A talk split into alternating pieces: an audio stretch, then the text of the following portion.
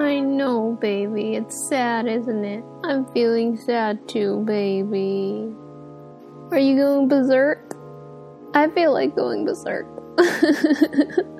it's so sad. My favorite show is over.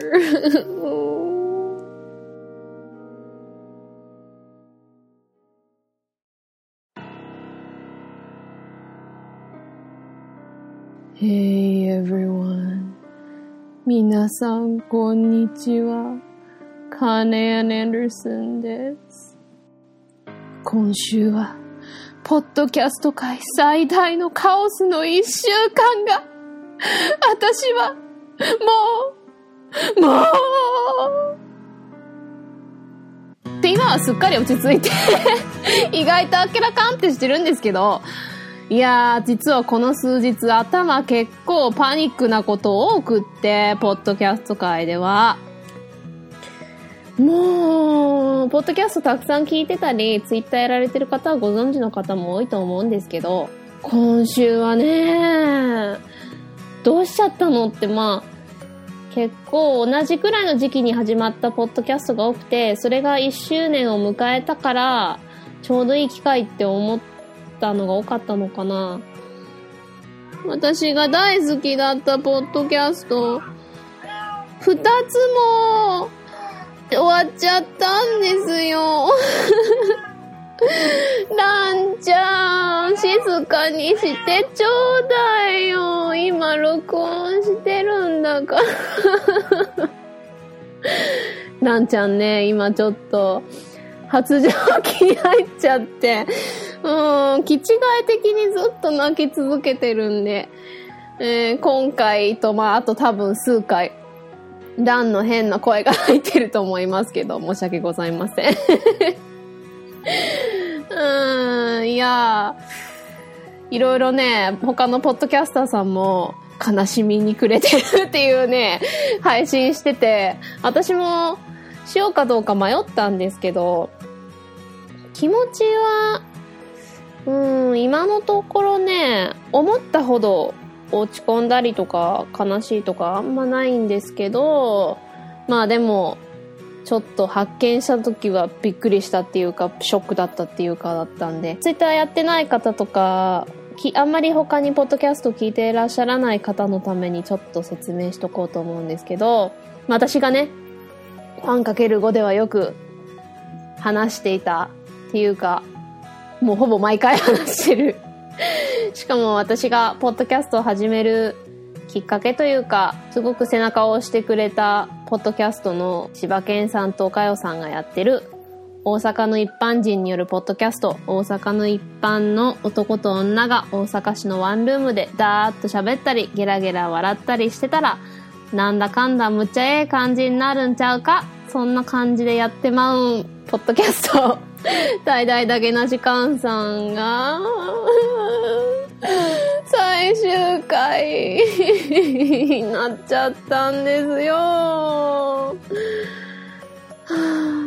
しかもね、まあ、多分これいきなりだったから多分私の中でショックだったっていうか、なんかそろそろ終わるっていう感がもうちょっとあったら多分心の準備ができてたのかなと思うんですけど、まあでも、いきなり終わるからこそ良かったのかなうん、ある意味ダゲな時間らしい終わり方だったのかもしれないですね。なんか、いきなりポッと出てきて、すごいベストオブ2016まで撮って、ねすごい輝きを残してある日、いきなり消えるって、まあ、この世界ちょっとディープな話になっちゃいますけど、何事もね、いつ終わるかってせっかくいい話してるのに、コーナー、そこはもう上がるのやめて、もう、すいません、ちょっと、もうせっかくいい話してたのに、コナンが。うーん。え、何の話だっけ？あ、そうそう。この世はね、もう何事もいつ始まっていつ終わるかわからない。今の状況がずっと続くとは限らないっていうことを思い知らされた一週間だったかな。うん、その前に、えっと、ダゲな時間さんの最終回の前、数日前かな？に、美脚蜜っていう、えっと、美脚と三つ編みのときめく放送局っていう、私がまた好きなポッドキャストがあったんですけど、葵さんとパンさんっていう方がやってた番組もちょうど最終回迎えちゃって、えー、ショックと思いながら、それは先にツイッターで、こうもう最終回ってなって、もう終わることになりましたってなるのを見て、ああ、そうなんだってちょっと覚悟できてから、まだちょっと 最終回っていうのを受け止めたくなくて聞いてないんですけど、でもなんかもう最終回だって分かってるっていう覚悟が先にあったんですけど、ダゲな時間の場合は、ちょうど寝ようと思って、寝る前にちょこっとツイッターで見てたら誰かがハッシュタグで、ええ？終わる？え？みたいな感じでつぶやいてて、え、何の話？と思ってみたら、ダゲな時間っていうなんか終わりっぽいタイトルだし、え、まさかだよね？と思って、で、なんか回自体が、うーん、終わりとも取れるし、ちょっと冗談なのかなっていう風にも取れる感じで、その終わりなのか終わりじゃないのかわからないモヤモヤ感が、うん、それでなんかちょっと、ショックっていうかパニックっぽくなっちゃったっていうか。で、まあ落ち着いて、まあ個人的にちょっと LINE とかで聞いてみて、あ、やっぱり終わるんだって分かってから、ちょっとなんか逆に、うん、あんまりやっぱ分からなかったっていうのが、その不安感でちょっとパニックショックだったけど、一旦終わるってあれ冗談じゃなかったんだって思ったら、なんかちょっと、あー、そっかみたいな。ショックだけど、二人に一番楽しんだまま終わってほしいっていうのはあったから、で、柴犬さんとちょこっと個人的に会話してる時もなんかやっぱり、ね毎日編集だからしんどいんだろうなとは思ってたから、終わるのもそんなにびっくりするほどの話ではないけど、まあその、本当に終わるのか終わらないのかわかんない状態の時がちょっとね、うん、そわそわしたけど、一旦終わるってなったら、あー、なんていうかな。リスナーとしては、もちろんずっとダゲな時間続いてほしいけど、やっぱり、柴犬さん、岡代さん、個人的に考えると、やっぱりその、無理やりは続けてほしくないし、うん、友達としてってなんか 偉そうだけど、こう友達としての気持ちとしては、やっぱりこう、忙しい中をね、ダゲな時間ばっかりに、私生活もあるから、うん、取られても不健康だし、二人がやっぱり、ね、楽しいってお互いの関係もいい友達って楽しいと思えるうちに終われるのはいいことかなって思うし、私はまあどっちにしてもそんなね、二人に続けろとか続けるなとか、前あの二人がスマップの回でも言ってましたけど、こっちがどうこういう話じゃないって私は思う派だから、うん、もちろんその、ファンとして続けてほしいっていう気持ちもわからなくないけど、でも結局は本人たちが決めることだし、その、ファンって自分が好きな時に好きにハマって、で、自分の世界は、私生活はちゃんと守れてるけど、その人たちはやっぱりね、私生活にも、それが脅かされてくるとなると、やっぱりこっちがどうこう言えることじゃないと思うから、うん。だから本人たちが決めたことに、とやかくいう、まあ、英語でそれこそ none of my business だと思うので、まあ、自分のビジネスじゃない。つまり、まあ、余計なお世話って日本語で言うとちょっとこう、マイナスな感じがあるけど、こう、こっちがどうこう言うことではないって思うので、とにかく、どんな決断を出そうと、二人を応援し続けることは変わらないので、うん、まあそれはちょっとツイッターでも言ったんですけど、まあね、140字でいろいろ表すって難しいけど、うーん、なんか、急に さっきまで全然ね、あの、終わった時も、うわー泣くとか言ってたけど、本当に泣いたりしなかったんだけど、急にこうやって喋ってたら涙出てくるね。うん、あの、この、この回、涙の回にはしたくなかったんだけど、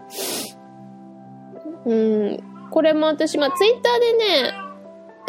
もういいところで必ず猫が鳴く。あの、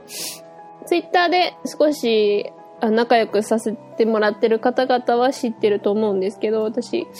あの、まあ、去年っていうかまあ、11月だったか一昨年になるのか。もう、はいはい。まあ、1年ちょっと前に、まあ、母を亡くしてるんですけど、うん、これは、アンかける5はね、楽しい番組にしたいから言おうかどうか迷ったんですけど、うん。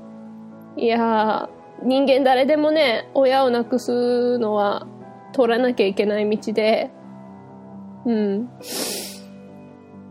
ねえみんなもっともっと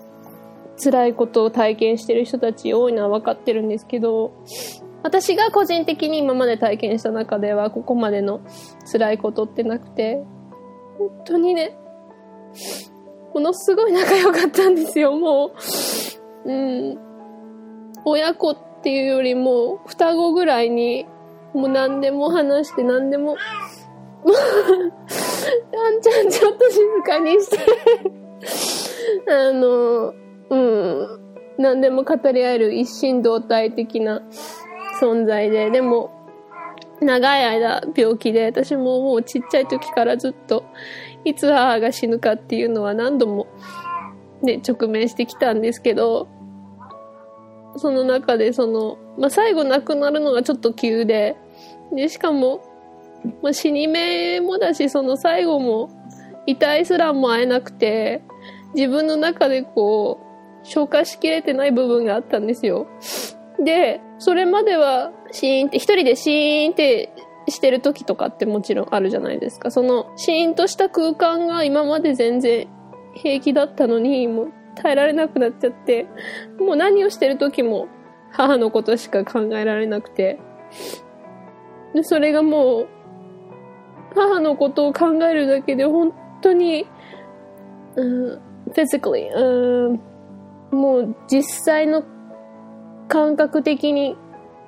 胸がすごい痛いんですよね。言い回しってだけじゃなくて、もうまさに胸がギューって誰かが手で心臓を潰してるみたいに痛くて。だから、母のことを忘れたいとかじゃなくて、もうとにかくずっと考えてる間はずっと痛いから、もうその苦しみから逃れたくて、まあその前からポッドキャストとかは聞いてたんですけど、あの、前以上に聞くようになって、それで、たまたま、あ、そっか、日本にもポッドキャストの世界あるんだよなって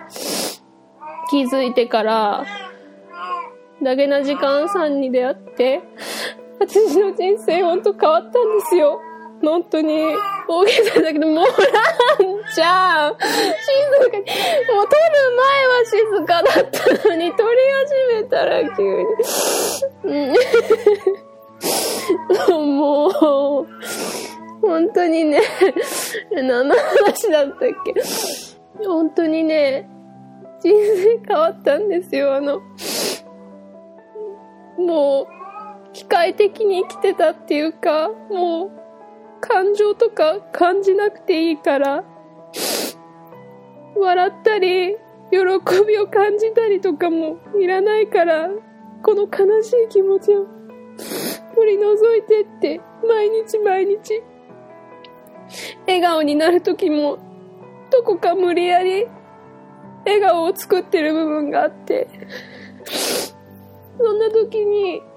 あ、気づいたら私、自然に笑ってたとか、あ、そういえば今一瞬だけ母のことを忘れてたとか、あ、初めて鼻歌が出たとか、そういう瞬間瞬間は、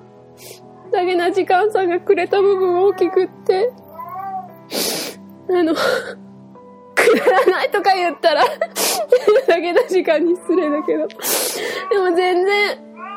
たわいのない話とか、くだらん冗談とか、なんか、はぁーっていうような話とか、そういうのを聞いて、気づいたら、プーって吹き出してたりとか、するのが、いい意味での現実逃避できたっていうか、もう、ランちゃん、うるさ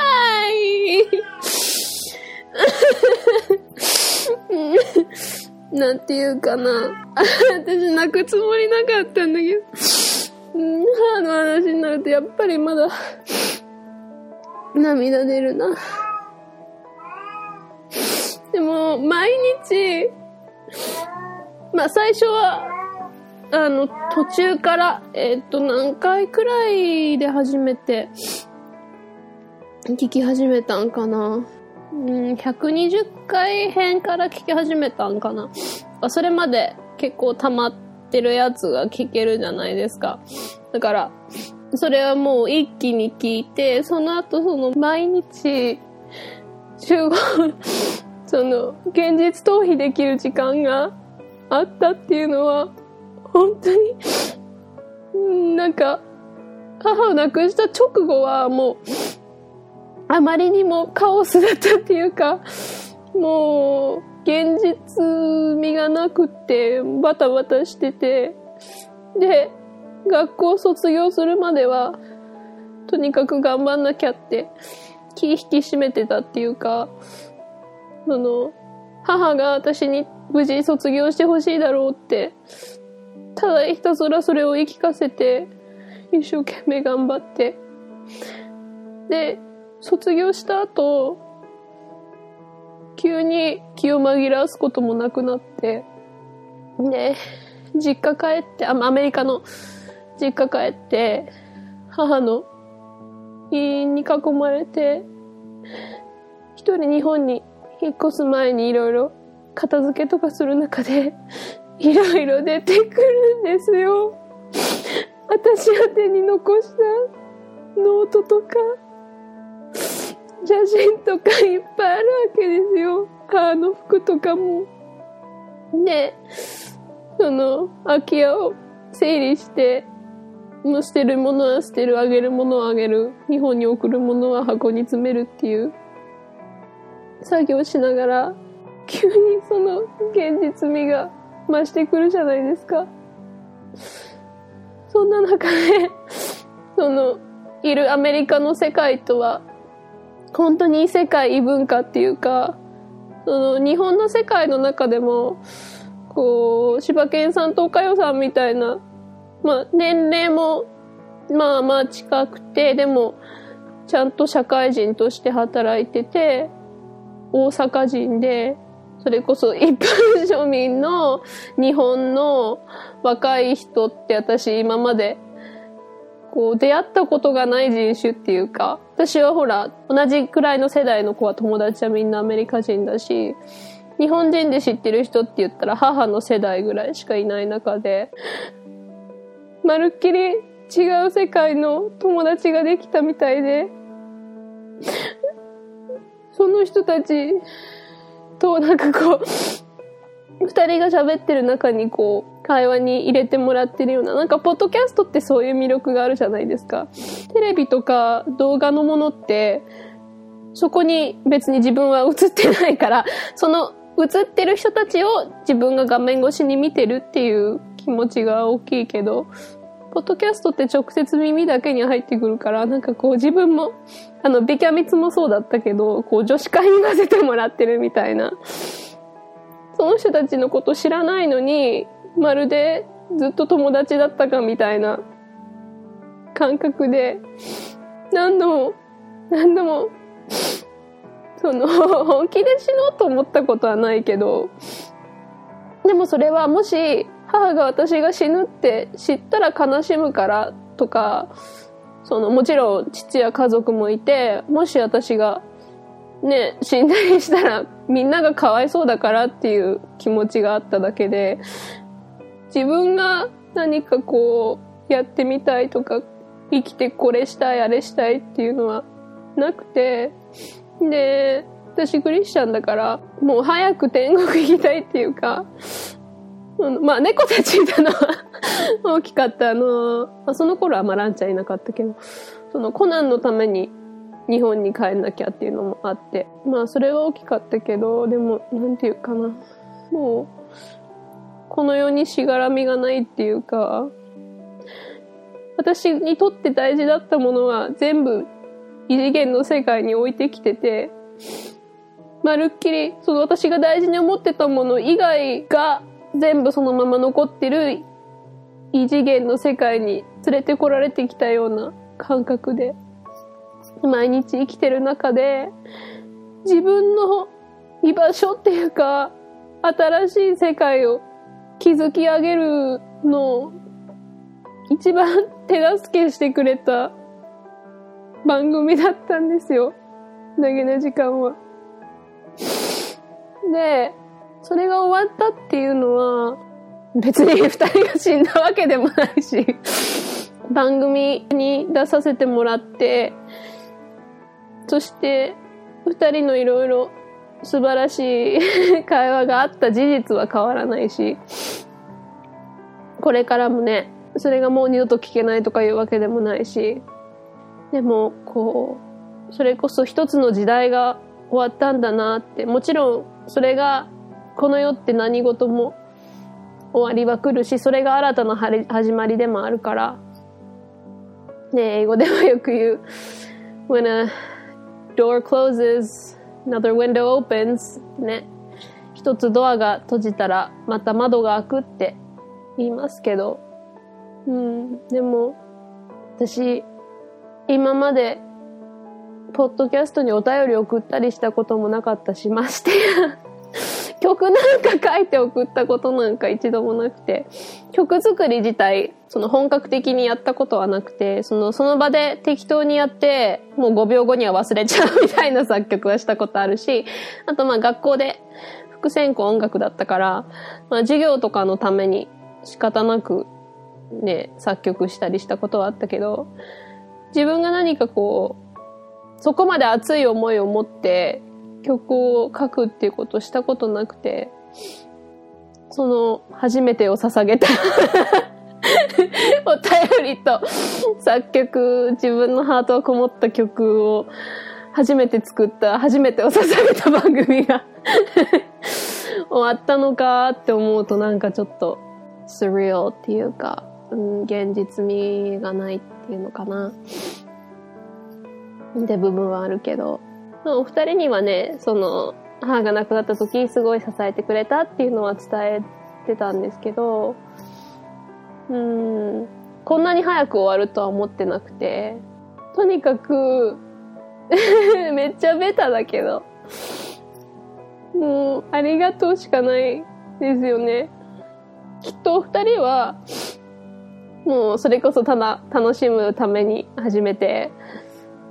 あの、こんなになると思ってなかったでしょうけど、私にとっては、今まで母のために生きてきたって言ったらね、それこそ傲慢だし、何様って話だけど、なんていうかな。どんなことを決めるのも、あ、母がこれやったら喜ぶだろうなとか、母から見たらこれってどう見えるだろうって、母は一番私にそう思ってほしくなかったたと思うんですよね。いつももう、かんちゃんがやりたいことをやってって、私のことは気にしないでねって言うけど、でもやっぱり、気にするじゃないですか。ね母を喜ぶ顔が一番見たいから、自分では自分の人生決めて生きてるってもちろんずっと思ってたけど、母が亡くなってみて初めて私どんだけ母中心に世界が回ってたかってことに気がついて、もちろん母が病気だったってことも大きいと思うんですけど、なんていうか、自分を先に考えて生きてなかったなって思うんですよ。で、だから、自分がいいと思うことをして、楽しいと思うことをやって、自分が誰の意見も聞かず、自分が思うように生きていいんだって分かってたけど改めて気づいたっていうか、それを一から築き上げていく中で、その気づき方を教えてくれた大きな存在でもあって、もちろん他にもいろんなね、ことで自分の人生選んでいくのにたくさんの人が周りも助けてくれて大きな影響になってたんですけど、だけな時間は私の中で、その、新世界っていうかな、自分の中の。新世界を積み上げていくうちに、すごく大きな存在の一つだったので、とにかく感謝の気持ちを、まあもう伝えすぎてうざいかもしれないけど、あの歌まで書いてね でも、うん、他に、なんて言ったらいいかっていうぐらい。だから、岡谷はこうして生きているの回も聞きながら、みんなそれぞれ人間って、それぞれの人生があって、もちろんね、いろんなことを乗り越えてみんなここまで来てて、そこでお互いの人生、まあ、神様を信じてない人は偶然というか運命というか、神様を信じてる人は御心というか、神の導きがあって、ほんの些細なこと、ちょっとしたことで出会うきっかけがあって、crossing paths って英語で言うけど、あの、道がつながるっていうか、交差して、うん。そうやって出会って、知り合って、別れて、また出会ってを繰り返して、で、だけな時間のおかげで、いっぱい他のポッドキャスト出会うことできたし、それを通じてリスナーさんたちとかツイッターでたくさんお友達もできたし、去年の今頃自分がポッドキャストを始めるなんて夢にも思ってなかったし、そういうきっかけをたくさんの人がくれたんだけど、その大きな第一歩をくれただけな時間柴犬さん、かよさん。なんか、それこそダゲなファミリー、家族みたいな。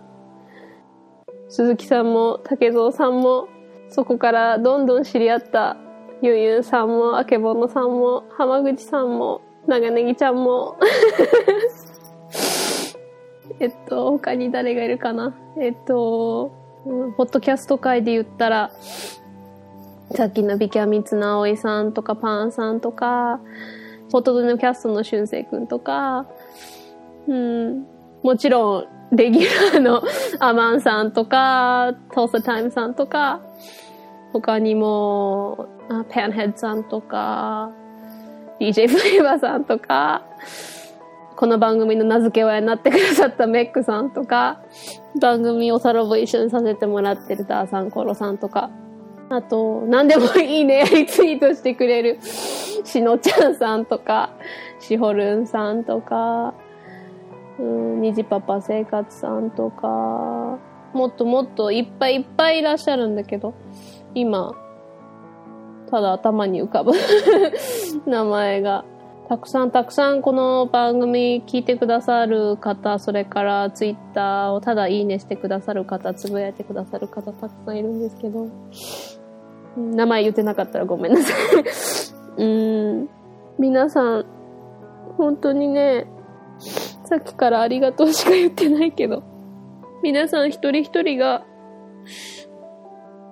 毎日ちょこっとずつ、私を笑顔にしてくれるっていうか、本当に、ポッドキャストに出会えてよかったし、そのきっかけをくださった、だけの時間、本当にありがとう。それはもっと続けて欲しかったけど、でも、一番だけな時間だし、終わり方、またあの 最後ループできるようになってるのがさすが、柴犬さん また一から、ネバーエンディングループで聴けるようにな、なってるような、すごいなって思いました。この 今回ね、こんなぐだぐだ話すつもりじゃなくて、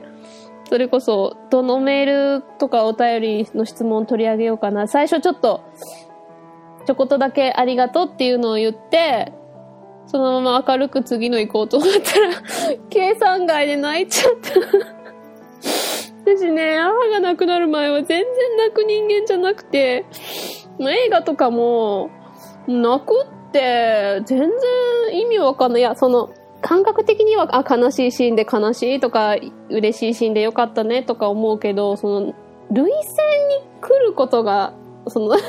水分が目に溜まるってことがもうなくって、も私が泣くって言ったら相当な時しか、特に人前とかで涙ぐむとか絶対できなくて、もう、それこそ涙ぐまないとおかしいっていうシチュエーションでも涙出ないから、まあ女優っていうか あの、本当の自然に出てこないけど、でも出そうと思えばいつでも涙出せる女だったんですよ。そう言うとなんか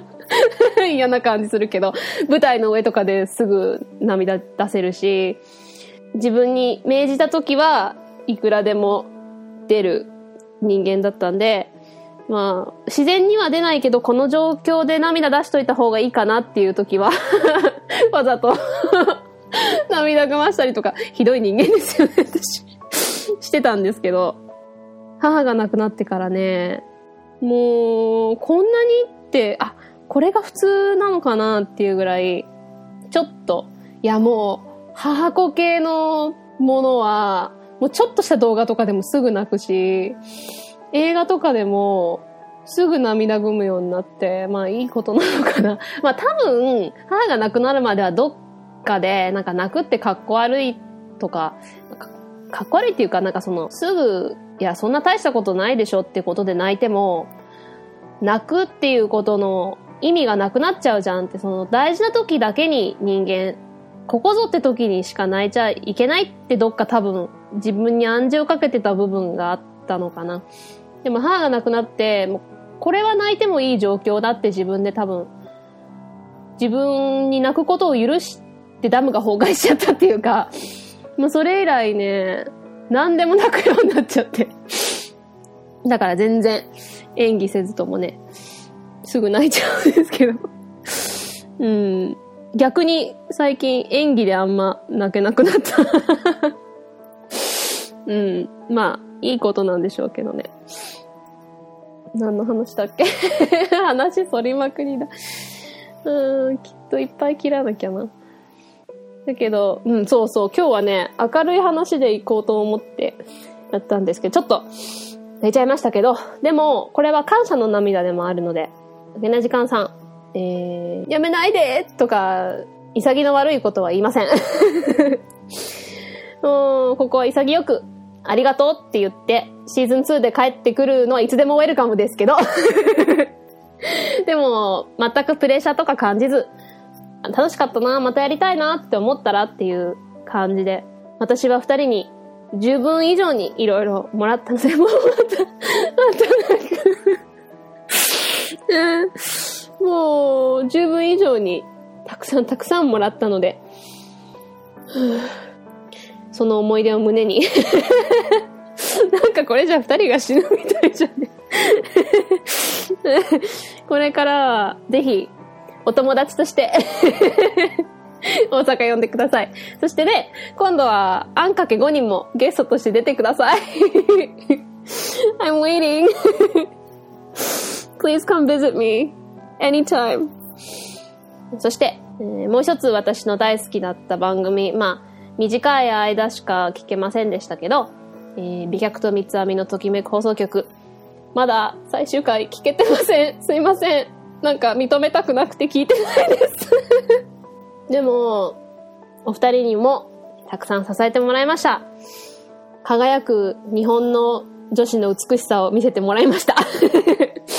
えー、これからも葵さんとファンさんのこと応援してます。ということで、ソーピーってこうなんかぐしゃぐしゃしたこう涙っぽい話は終わり。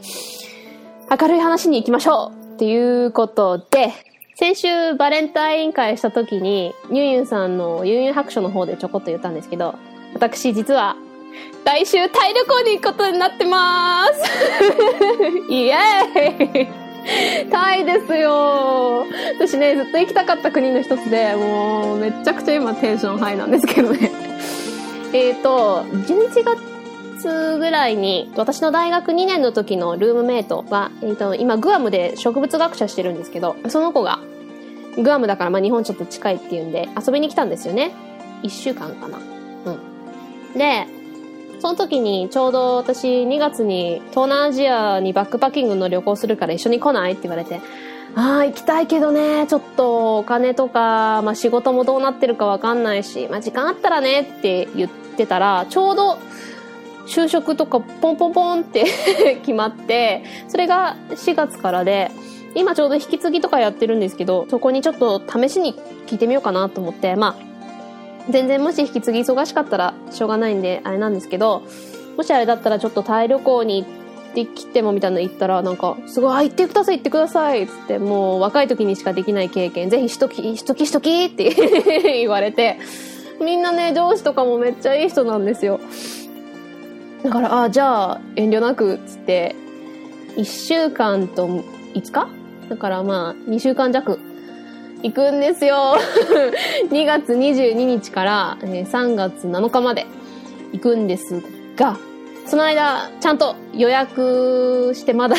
先取りあんまできてないんですけど、えー、2回分ですね。ちゃんと予約投稿していくので、えー、あんかけ5、ちゃんと更新します。だけど、まあ、ツイッターとか多分2週間何もできないんで、多分ネットない環境にいることが多いと思うので、帰ってきたら たくさん、ハッシュタグやお便り待ってますからね それにあたって、もしね、まあちょっと急ですけど、なんか、タイ行くのにこれおすすめだよとか、前行ったことあるけど、こういうことしたら楽しいよとか、もしあったらそういうこともつぶやいてもらったら嬉しいです。あと、お土産話もたくさん持って帰ってくるので、もしできたらね、時間あったらですけど、現地でもちょこっと録音したいなとか思ってるんで、あー、楽しみ楽しみ サワディーって、サワディカーって、それしか知らない。タイ語も全然勉強してない。今日ね、バートに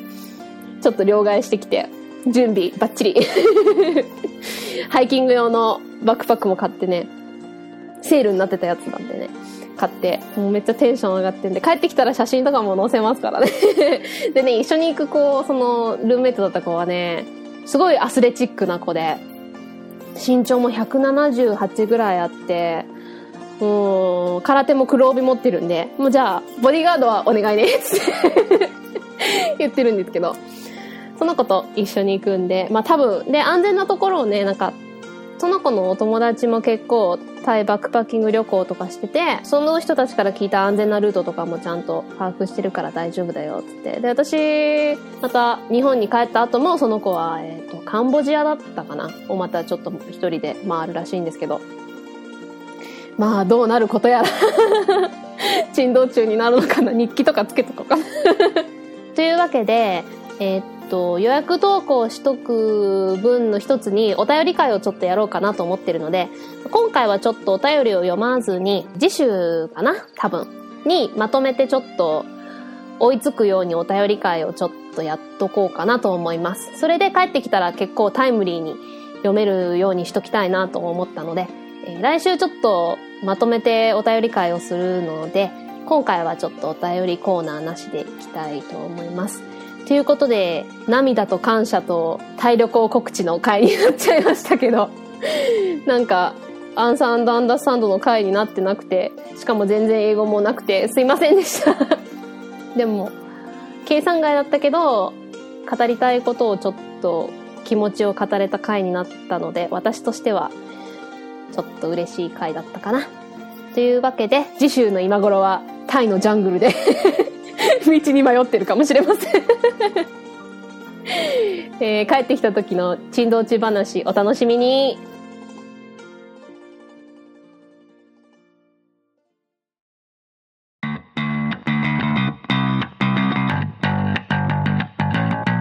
ということでエンディングでございます、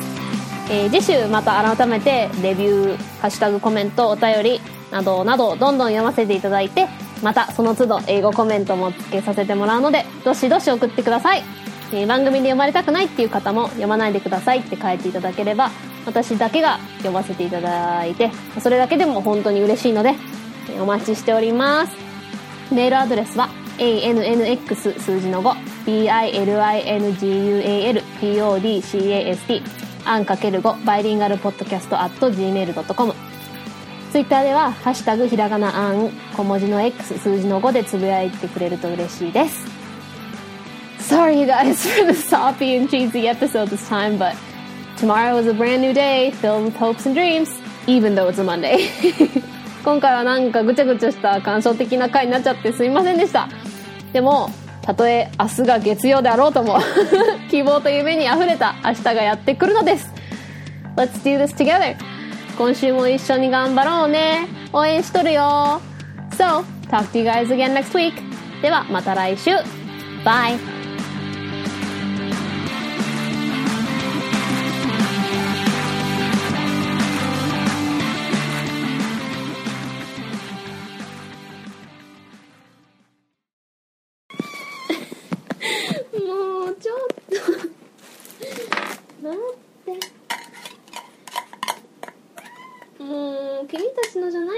ないんだけどツナ。あーランちゃん。声可愛らしく泣いてもあげませんよ。カリカリがあるでしょ。